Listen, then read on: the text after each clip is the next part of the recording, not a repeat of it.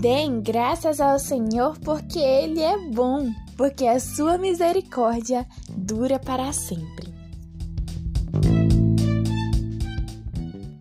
Lindo dia, pessoal! Hoje é segunda-feira, dia de peregrina aqui. Nós estamos juntos mais uma vez, mais uma semana, para darmos continuidade à nossa série Comunique, na qual nós estamos aprendendo sobre atributos comunicáveis de Deus que Ele comunica a nós para que nós comuniquemos às outras pessoas. E hoje nós vamos falar sobre um atributo que eu curto demais.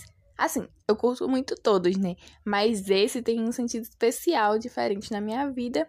E nós vamos falar sobre a bondade de Deus. Antes de começar a falar do assunto propriamente dito, eu quero deixar uma frase com vocês que não serve só para esse é, atributo, mas para vários outros também, para várias outras situações.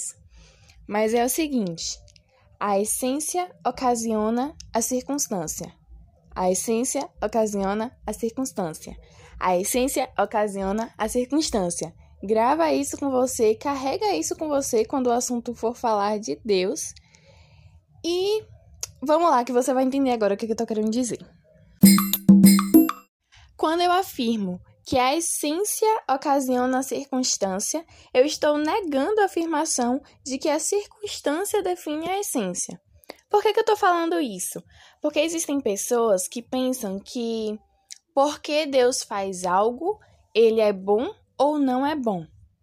Mas eu vou exemplificar para você, para dar para entender melhor minha linha de raciocínio. Olha, primeiro tipo de pessoa. Deus me deu um emprego, por isso ele é bom. Deus me tirou do emprego, por isso ele não é tão bom assim. Segundo tipo de pessoa. Porque Deus é bom, ele me deu um emprego. Porque Deus é bom, ele me tirou do emprego que eu estava. Sacou? E o que diferencia essas duas pessoas é o entendimento do propósito de Deus.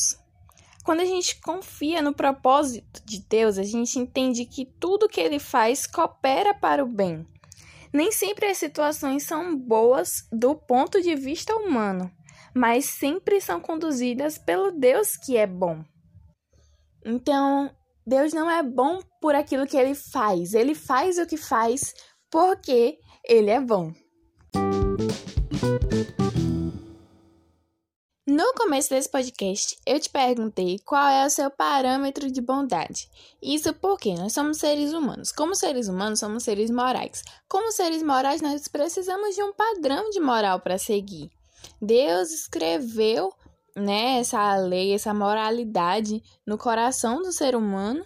Esse é, inclusive, um dos aspectos da nossa apologética cristã. Mas nós só sabemos fazer o bem porque nós conhecemos aquele que é bom. Tiago diz que toda dádiva e todo dom perfeito são do alto, que vem do Pai das luzes. Não vem de nós, nós só sabemos e conhecemos o bem e conseguimos fazer de certa forma o bem porque nós conhecemos o Deus que é bondoso, o Deus que é bom. E se Deus é o parâmetro, o padrão de bondade, bom é aquilo que ele aprova em plenitude. Aí Jesus disse lá em Lucas que ninguém é bom senão Pai. Mas nós podemos ser bondosos, até porque o fruto do Espírito diz que um dos atributos da presença dele em nós é a bondade.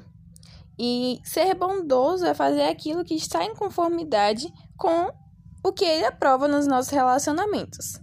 Então, uma das, das formas de manifestação dessa bondade dele em nós é comunicando os atributos que ele nos comunica. Então, essa podia ser o nome da série também, né? Aprendendo a ser bondoso. Fazendo aquilo que Deus aprova nos relacionamentos. Viajei. Viajei, viajei, viajei. Foca, foca, foca, foca, foca.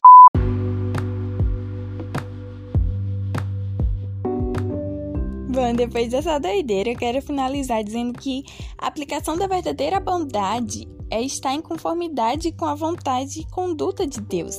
Seja bondoso, mas não meramente em agrado às pessoas, em agrado a esse mundo, mas em concordância com a palavra e para agradar o próprio Deus, aquele que conhece a bondade e que nos ensina a praticá-la. Esse foi o nosso podcast de hoje. Um grande beijo e até o próximo episódio.